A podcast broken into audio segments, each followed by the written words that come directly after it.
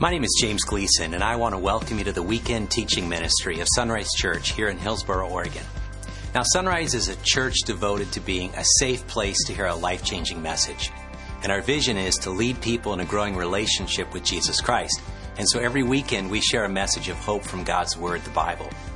Now, if you'd like to know more about discovering and growing in a relationship with the God who loves you, please take a moment to visit our website at www.isunrise.com. Now, from there, you can learn how to connect with the God who loves you.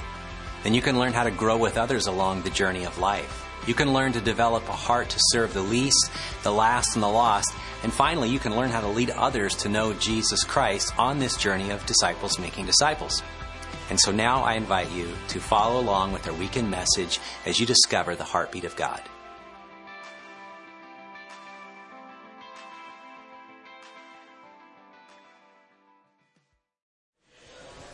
It's been almost 39 years. This year will be my 39th year of saying yes to following Jesus. And the reality for me is that I was a teenager who discovered that, that there truly was a God and that that God loved me. And for me, I was all in. Uh, my own experience, my own understanding. I kept God at bay for a long time. And I made a decision when I was 15 years old to let God take over my life, to follow Jesus Christ, to give my care and concern of my life to God. And I will tell you, in those years, there have been ups and downs and sideways and such. But He is a good God, and He has been faithful uh, along the journey. You know, I think when you open your life and you say yes to God, he will begin to do uh, wonders in your life. Now, for some, it happens quickly.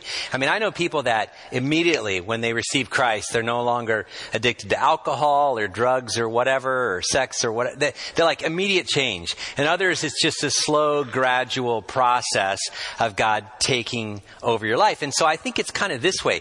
I think it's kind of the, the, the decision is a moment in time, and then there's this long process. The Bible calls it sanctification, where God's Spirit comes inside of you and He conforms you into the image of Jesus Christ.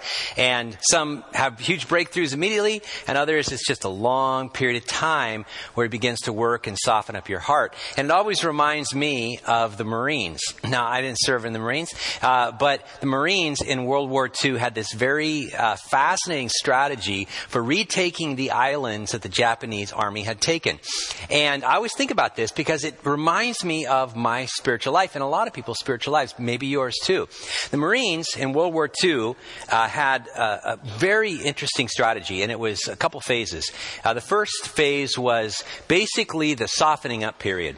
In other words, uh, the Marines would come over an island, they would fly over an island, they would from the ships. They would shell the island. They would bomb it. They'd just drop everything they could on it. They would soften up the island. They would pound it. Now, if you know a lot of history there, the Japanese had tunnels and such. And so what they were doing was they were preparing the island. They were, they were hitting it hard. And I think about that. I go, that's like some people I know. God is, is pounding on their lives right now. They haven't said yes to him yet, but man, God is shaking the earth. God is doing something heavy. And maybe you've had that. Maybe you're in that softening up period right now and, you know, somebody's been bringing bringing you to church and, and it's like all hell is bombarding you and everything is falling apart. It's like, you know, that's actually a good sign.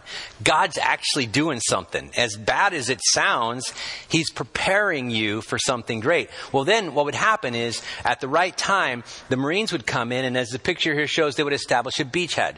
Now, a beachhead was just a little sliver of land, sand on the beach. It could be just, you know, 20 yards deep, 100 yards wide. It doesn't really matter. What would happen is they would, they would land their troops troops right there. And, you know, if you've seen any of the reels or any of the movies that have been made about this, it was, it was unbelievable trauma to, you know, to see what these young men experienced, you know, 18 years old. But they established a beachhead. And as they established a beachhead, they began to move the supplies in. And as the, the, the ships began to land and the supplies and the, the other people came in and, and they set up bunkers and they started moving in. Once they established a beachhead, they began the slow process of taking the entire island.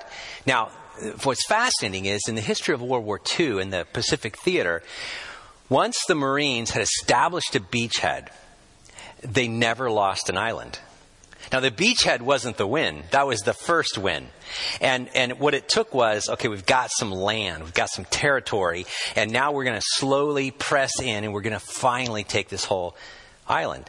Now, there were uh, steps forward, there were steps back but they were making progress. And some of you are at that phase. Some of you know what that's like. Maybe in the early stages. Maybe some of you people older in your faith in Christ and it feels, still feels like you're in a battle. You're in a war zone. There's these sins or struggles or as the King James says in Hebrews, this besetting sin that just keeps tripping you up. And it's a battle. And you know what it's like. You know what it's like to have victory. You know what it's like to have defeat. You know what it's like to feel like you're on the top of Iwo Jima with the flag. And you know what it feels like to be just bunkered in deep in the sand as the shells are flying all around you and exploding. But that is part of the process of our faith. Is that God, when we come to faith in Jesus Christ, He saves us. That's the word that is used there. He challenges the armies of hell to a duel and He wins every time, right? And He establishes a beachhead in your life. And you, because of what Jesus has done, on the cross, you are saved. You are now in a relationship with God. Again, as we said through this whole series of Galatians, not by your works, not by your own righteousness or your own effort or obeying the laws or rules or whatever, but simply by the free grace of God through Jesus Christ. And the decision has been made, you're following Jesus. And then you feel like, now what happens? All hell starts to bombard you, right? Now the really tough stuff begins. And I've had so many people that, you know, come into this faith, they go, I thought everything was going to be great. I'm like, who lied to you? You know what I mean? Who told you to come to Jesus and life's going to be good? No, come to Jesus and now hell's going to get real serious. And now life's going to get tough and your marriage is going to get tough and your kids, because all the forces are fighting against what God is doing in your life. But, trust me, my friends, once God establishes a beachhead in your life, it is only inevitable. It is just a matter of time before he starts to conquer those, those sins, those struggles those, those barriers, those willful, those hidden, those dark areas, those areas of your life that you just keep praying every night, God, save me from this. God will move forward. And some of you are in that right now. You know what it's like. You have huge victories. And then you have some huge defeats. I, I, I think it was Chuck Swindoll. He wrote a great book a long time ago. Three steps forward, two steps back. Can I get a witness? Anybody? You know what I mean? It's like, yeah, okay. It's like, that's what it's like sometimes. So many great things, and then it just feels like it's just knocked out under my feet. Well, as we go on the journey of our faith with God, um, I want to help you with this process of Galatians. Galatians continues, Paul continues to talk about this issue of these religious, legalistic people. Uh, we call them the Judaizers. They were Jewish believers in Jesus Christ that had followed Paul, had come in and said, Oh, I'm really glad that now you believe in Jesus, you Gentiles, you Romans, you Greek speaking people with a secular background, religious in a secular way, but not Jewish. And, and, but I, I got to tell you, you're missing something.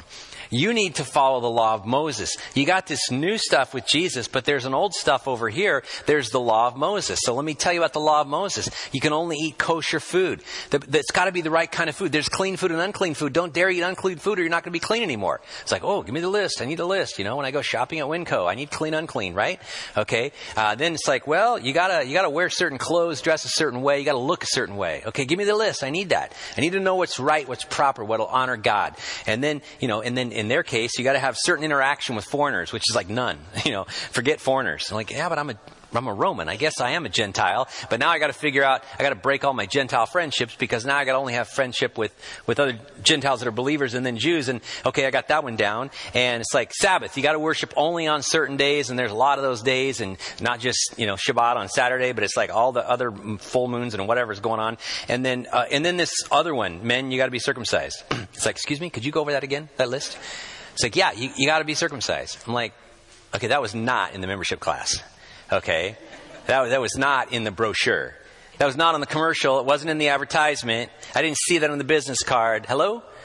Well, yeah, if you really want to be a true follower of God, you have to become a Jew. And so the problem was they were mistaken. I mean, not just mistaken, but they were advancing with the force of darkness to say, if you don't fully embrace Moses, then you haven't fully embraced Jesus. And it means you got to obey all the laws and all the rules. Now, we've been looking at this week after week, and we've, you know, taken a look at some honesty, even at Sunrise, in our own church, our own church backgrounds. And some of us were raised in very religious churches, meaning strict, legalistic rules. You got to look this way. You got to do this. You got to have it this way. You got to put it this way. You got to wear this. You got to sing this. You got to read this. You got to pray this. If you get it all right, you know, I got all the truth with a capital T, then you're in the club, you know. But you and I know that we can never get it all right. So we either get depressed and drop out, or we just lie and become a hypocrite. And that's why the church is filled with hypocrites. You know, that's why the world looks at the church and go, oh, you're hypocrites. Because we want to pretend to be better than we are. And uh, that's not how it works. We need to come under the grace of God and realize that it's not about rules. It's not about laws. It's not about legalism. Yeah, God has set out laws in His Word. He set out some parameters, given some yes and no's, right? But anytime a religious group comes in and says, hey, you'll be more righteous or more holy when you obey all these things, we are destroying and this is, this is, this is, this is strong. We're destroying the work of God in people's lives. And I would not want to be there on Judgment Day when I found out by my religious, legalistic system that I've destroyed the work of God in people's hearts. I want to free God in people's hearts, right? But you and I are all prone to laws. Why? Because we feel good. It works, at least in some sadistic way, until it stops working. I feel good. I, I, I prayed six days this week. And the seventh day I forgot. Man, I got to start all over. You know? It's like, yeah, you had six days of prayer. Isn't that awesome? Shouldn't you celebrate? Yeah, but, you know, it's like the diet. Let's, let's just be honest here. It's like the diet. You know what I mean? It's like, oh, geez, why am I talking about that, right? The diet. You lose a couple pounds. You're like, victory. And then you go to sunrise on Saturday night. And afterwards, for fellowship time, we have ice cream right? I am, I am kidding you not. I talk to my wife, I go, I want to hang out at the fellowship time, but we're always eating. And it's like, and then I got to fast or something. And you have these this depressing moments like, I, I'm going backwards, right?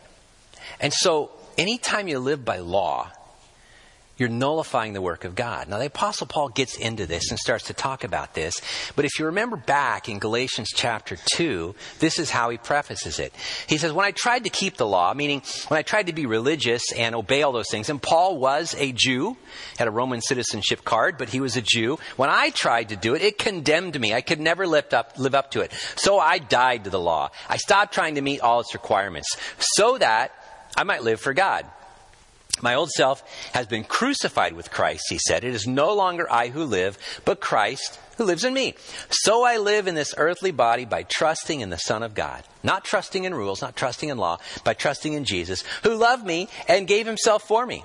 I do not treat the grace of God as meaningless. For if keeping the law could make us right with God, then there was no need for Christ to die. In other words, if you go back to living the law, even now, 2,000 years later, if you go back to living a legalistic rule based system, then you're basically denying what Christ has done on the cross. That's really severe if you ask me, because the whole tenet of our faith is Jesus dying on the cross. You're looking at the cross and you're going, not important in my life. You know what's really important? My list of rules. Because if I have a list of rules and can obey them, I can get to God myself. Have we ever stopped and thought how heinous that thinking is? That we would look at Jesus on the cross and go, yeah, I can do better than that. I'll live by rules. That's what was going on in this set of churches. And that's what goes on in our hearts when we think we can one up God by living according to the law we wipe out the grace of God in our lives. Now, we must never, ever, ever go back. I, I see this in Light My Way all the time. There's this great, we do prison ministry, ex prisoner ministry, and there are these moments when men and women experience freedom and then don't know what to do. Now, here's, here's kind of the setting. Uh, you've gone to jail, you've gone to prison, you've been incarcerated for, I'll say 10 years, okay? You're longing for the day you're released, you look forward to that, and you know that there's a gate, uh, and you're going to walk through those prison doors and you're going to get out there. You're going to be free and you're dreaming for the day you're free and you can't wait till life resumes and, and everything is toward that. And then you get to that day and you stand there and you go through the parole hearing and everybody goes yes. And then you walk toward that and they change your clothes and then they give you the bag of the stuff you came in with. And then you walk out the doors and then you're starting to sweat because all I've wanted to be free, but it's scary. And you walk out, and now you're no longer in prison. But what do you do? Because your whole life has been confined. Think about this. For years, somebody has told you when to get up and when to go to bed. Somebody has told you what you can and can't eat. They've given you complete regimen of hours and days and work. They've told you what you could do, what you couldn't do.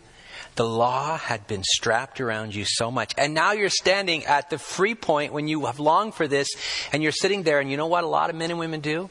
It's just too scary. And so they reoffend and they go back. Because, as I'm going to say twisted, I don't mean this in any disrespectful way.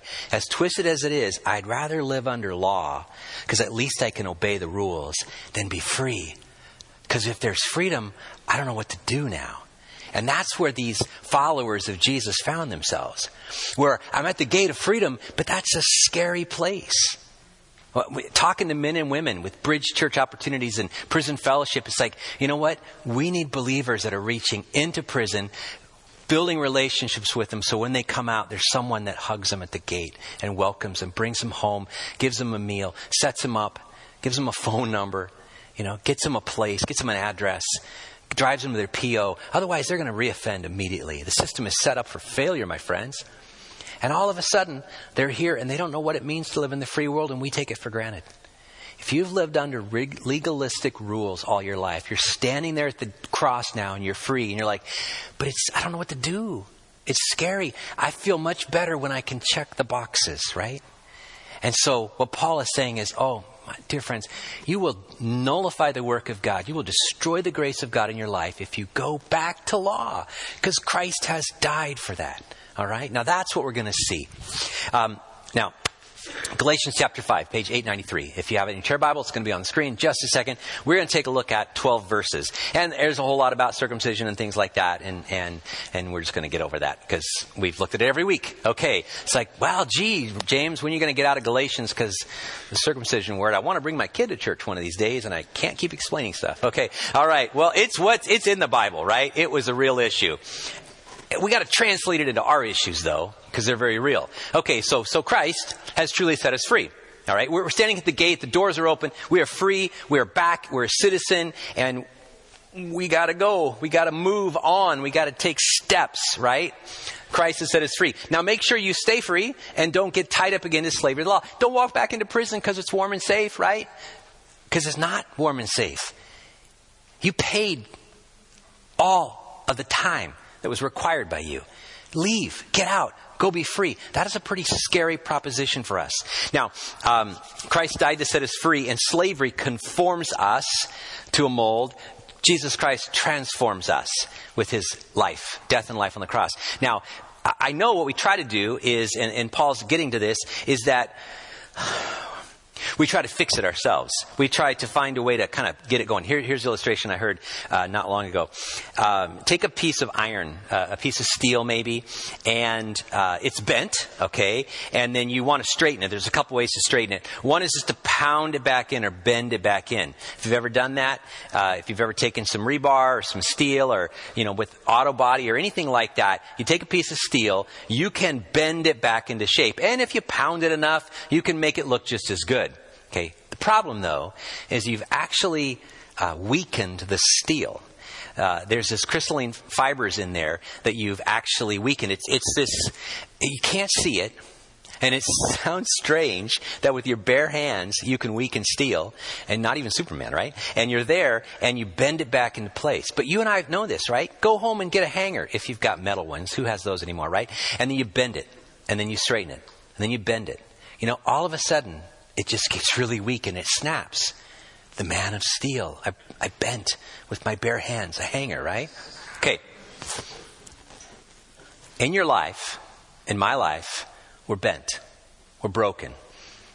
We're not straight spiritually. We're not like in line with God, right? We've fallen short. And we all get it. We all know it. And so what do we do? We try to bend ourselves back in shape. And, and there are some really good things that we can do. You know, we can go to recovery groups and we can watch Dr. Phil and, and we can read some self help books. And I'm not against Well, I'm, I don't, I don't like Phil, but um, that's okay. But that's all right. Uh, and so, and so we can we can kind of work really hard and get it back in line. But but the real way to do it is to take that steel and apply the fire to it, and the flames and the heat, and to reforge it straight, to beat it straight, to get it to the point where it looks like it was. And then as that red hot flame begins to cool down, uh, it is stronger than ever before. It's been reforged. You've realigned everything internally in that steel. Now, see, my friends, that's what Jesus does for us. It's not about our self help. It's not about working the law. It's about allowing God to apply the fire and to heat it up and to reforge us. Now, uh, if you're thinking, well, that sounds like a lot of fun, I'm with you. It doesn't sound like a lot of fun, right? But that's the only way he can reshape us and reform us into the image of Christ. We get a brand new life. Paul goes on to say this. He says, Listen, I, Paul, tell you this. If you're counting on circumcision to make you right with God, then Christ will be no benefit to you. Or switch it up. If you're counting on religious rules to feel good about your relationship with God, then Christ will be no benefit to you. If you're counting on your church attendance to make you right with God, then Christ will be of no benefit from you. If you're counting on your tithe, do I need to keep going? If you're counting on anything that makes us feel good by religious law, religious rule, whatever it might be, and circumcision would have, would have been a big one for these, these, these folks, you're nullifying the work of God. I'll say it again. If you're trying to find favor with God by laws, rules, regulations, legalism, circumcised, you must obey every regulation in the whole law of Moses. For if you're trying to make yourselves right with God by keeping the law, is he repeating himself? I think he's, like a mom. Keeps saying the same thing over again, right? You have been cut off from Christ. That's pretty serious. You have, he says, fallen away from God's grace. And he's not talking about losing your salvation. He's saying you missed the whole point of your salvation. You have now gone from a life of grace with what Jesus has done to a life of law. And you've fallen away from the very grace that God offered you in salvation. He says, But we who live by the Spirit, we who live by the Spirit, eagerly wait to receive by faith the righteousness God has promised us. For when we place our faith in Christ Jesus, there's no benefit in the legalism that we put on people, right? Uh, on ourselves, being circumcised or uncircumcised. What is important is faith expressing itself in love. I like this because when I first memorized this part, it was in the NIV, and, and it, it, it impacts me a certain way. It says, The only thing that counts is faith expressing itself in love. I like that. I mean, think about that. Would you, you just like visit one of the coffee shops one day, and you know, you go to Peet's and all of a sudden you see the Apostle Paul hanging out writing a letter, and you're like, wow, can I get you a coffee? No, I got one. Um, can I talk to you for a few minutes? Yeah. Give me a word from the Lord. He goes, okay. The only thing that counts is faith expressing itself in love. You can go now. I got to finish this letter. It's like you walk away and go, the only thing that counts, the only thing that counts, my friends, is faith expressing itself in love. That means that it's not about the laws and the rules and the regulations and all the things we do to make ourselves feel good or make our, other people feel bad, because then we feel good when we make people feel bad, right? Because we're better than them or we think we are. The, what really counts, in fact, the only thing that counts, the only thing that matters, is faith expressing itself in love. Your faith in Jesus Christ, your faith in the cross, what Jesus has done for you, now working itself out. What does it look like?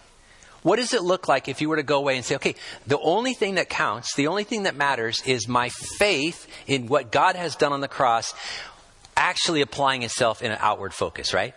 To God and to others. That people would see my love for God and see my love for others. They go, oh, that person has faith. Because the only thing that matters is faith expressing itself in love, not holding it out, not going, well, you know, I've got it. No, you got to express it. You got to speak it out. You got to live it out. You got to act it out. The only thing that counts, my friends, is faith expressing itself in love, not a bunch of religious mumbo jumbo. Not about going to a church that's legalistic and feeling good about all these things and wearing the right things and saying the right things and, you know, walking around and feeling more pious than everybody else because you pray with King James deep language. Oh, how art our Father. You know, it's like all of a sudden you're like, I've been to those churches and it's like this guy talks and he's like Elmer Fudd and then he goes, would you pray? And all of a sudden he's like, you know, this deep Abraham Lincoln voice that you see at Disneyland as he animatronically moves around. And you're like, what? That's spirituality? Why do we do this to ourselves? Because the only thing that matters is what? Faith. Expressing itself in love. Think about that this week. What would your week look like if the only thing that mattered was faith expressing itself in love? Could that be the summation of your life? Now, look, then he goes on. He says this. I love this. I love Paul. Uh, he has these Olympic kind of uh, analogies, illustrations. You were running the race so well. Who has held you back from following the truth? It certainly isn't God, for He is the one who called you to freedom. This false teaching uh, about Jesus plus Moses equals everything is like a little yeast that spreads throughout the whole batch of dough. Jesus talked a lot about that. A little little thing. One person comes in with a little bit of a false doctrine, it begins to spread. He says here, uh, I'm trusting the Lord to keep you from believing false teachings. God will judge that person, whoever he is, who's been confusing you, which is kind of fascinating because up to this point he's been talking about people, and there's a, there's a ringleader. There's a person who's been stirring up all this problem. And, and this, this, is, this is the analogy. It's like you were running the race so well. It, the Christian life is a race. It is a race. It's not a sprint. It's like a marathon. It's a long race. You were running so well. You were going around the track, and you know what somebody did? They cut in front of you. And they knocked you to the ground. They, they tripped you up. You know, they, they were right there, and with their intent, they, they caused you to fall from the race. You've lost your timing. You've lost your energy. You've lost your focus. You were running the race so well, and it's like you're aimless now. You, you don't have the focus you used to have of following Jesus Christ. Now, I, I, I love this analogy because the whole idea here is the Christian life is not a fun run. Okay? I'm all for 5Ks. Let's go have some fun and eat a bunch of pizza afterwards, okay? But 5K is not going to change your life, all right? If you really want to race, you got to you got to plan for a marathon. You got to train for a marathon, okay? You got to get serious about it. Diet, exercise, plan, a lot of discipline, things like that. Or we can just watch, you know, Galen run the Boston Marathon on Monday and go, go Galen. He's going to win, right? Okay. So if you have no idea I'm talking about, come on. This is Oregon here. He's one of our best runners. And so the idea is it is a long fought after pursued course. And if somebody comes in and trips you up, you gotta get up. You gotta keep running. You gotta dust off. You gotta wipe the blood off. You gotta, we gotta do whatever it takes to keep running the race. Don't let anyone trip you up from the life and the race of grace. He says this, um, Dear brothers and sisters, if I were still preaching that you must be circumcised, which is what they were saying, uh, then, you know, why am I still being persecuted? If I were no longer preaching salvation through the cross of Christ, no one would be offended. And I, this is great. I just wish that those troublemakers who want to mutilate you by circumcision would mutilate themselves. In other words, if they think that a little bit of cutting is going to make them holy, why don't they just keep cutting? It's like, are we in church again? Is that, yeah, yeah, seriously. Okay, if a, if a little bit of cutting is good, why don't they really become holy? In fact, I like what Martin Luther says. This is so cool. Tell those who are disturbing you, I would like to see the knife slip. That's his interpretation of what Paul is saying. Because that's how bad it is. You know, in Philippians, he says this I wish they would just castrate themselves and get it over with, right? If you're going to be holy, you, you better be really holy, right? Because you're missing the whole point here. Martin Luther pointed out two ways we devalue the cross of Christ and destroy the work of the gospel in our lives. Number one, by tr- going back to trusting in our works, our good energies, our efforts, our, our own religion, right? Number two, to be defeated and doubt that Christ's power can actually deal with our sin. To no longer think that Jesus can take over the struggles. That, that, that you are at the beachhead and you are three steps forward, four steps back. And you get to the point where you step back into the water and you board the boat and you think, I'm too bad for Jesus to even work on. And you go back in defeat.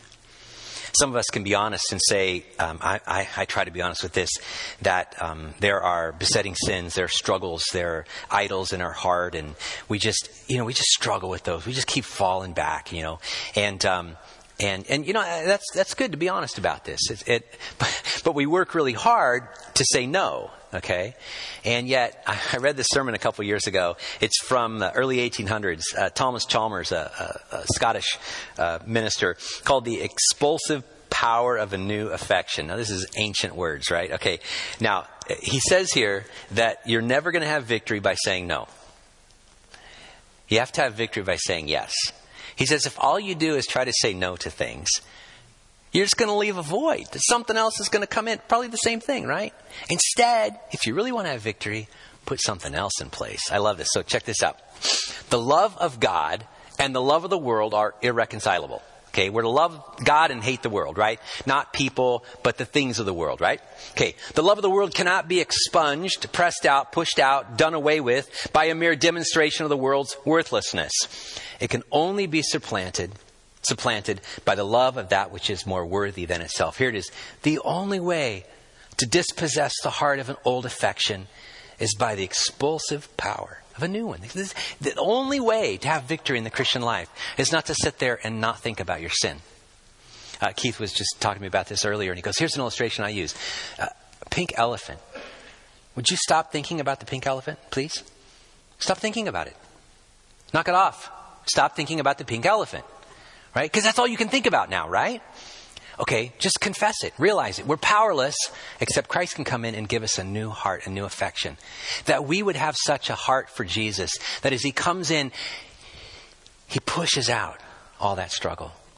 Not by just denying ourselves to all these things and then leaving this void, but we so fall in love with Jesus Christ. We so fall in love with the gospel. We so fall in love with what God is doing in our hearts that one day we wake up and you know, that thing is still there, but its power is gone because there's a better power in our lives.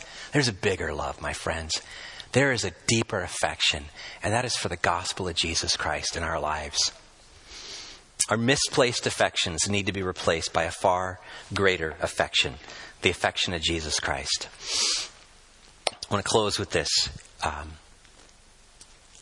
a beach has, has been established in your life if you're a follower of Jesus Christ. A decision has been made. Um, you have said yes to Christ. I did that nearly 39 years ago. You've prayed, you've received Christ, you've confessed your sin. The Bible says you have a brand new heart, brand new life. Okay? All right, good.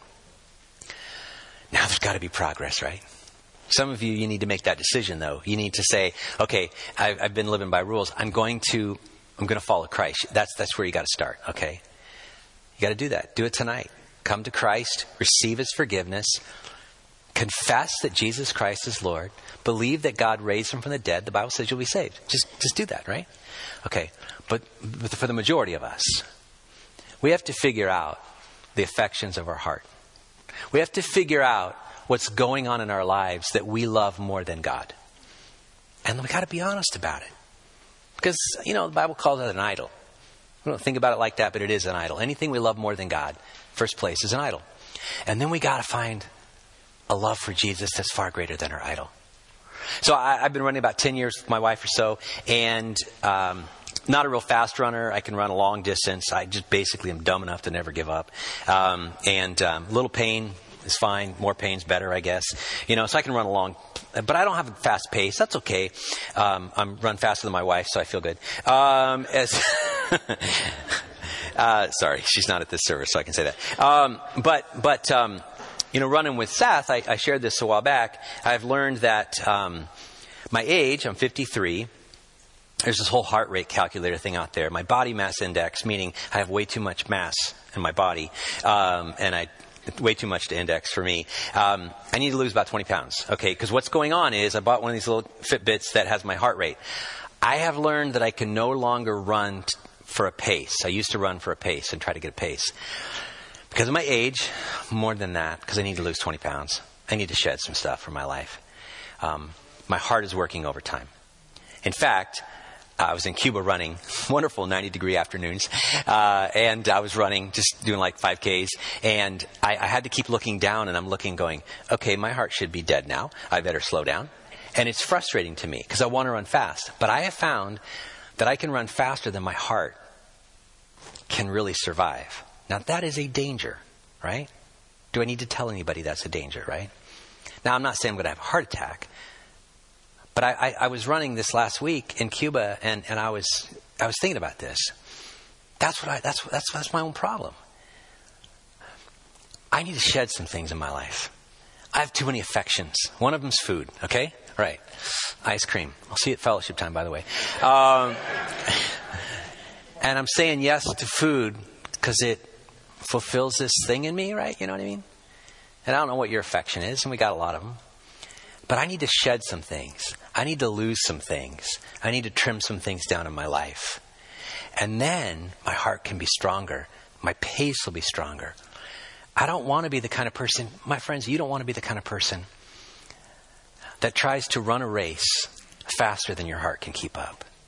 Because you'll separate. And all of a sudden, there'll be other affections that come in there in your life. Figure out a way to slow yourself down, your pace, to make sure you got to shed whatever it is, so that when you run, your heart for God is healthy. The only thing that matters is faith expressing itself in love, that your affection is for Jesus, not just white knuckling it and saying, God, save me from this struggle, save me from so deeply fall in love with Jesus that your passion for Jesus is so great, that your heart is beating so much for Him, um, that it almost seems like you're running effortlessly the race of life. Because that's a race you don't want to get tripped up in. You don't want to get disqualified in. You don't want to get off course. You want to get to the end and hear these words, well done, good and faithful servant. You want to feel the embrace of your Heavenly Father, knowing you've run a race that is well run. Let's pray. Father God, thank you so much for your love. Show us of our affections, which of them are off, which of them are on worldly things, earthly things, stuff of earth that's going to decay, that's, man, it's going to hurt us. Show us what to shed, to get rid of, that's slowing our pace down, that's weighing us down. And strengthen our heart for affection for you and you alone, God. That when sin comes calling, oh, our heart's so, so passionate for you that we're just not attracted to it like we were. Because we are attracted to you and your gospel. We pray in your name. Amen.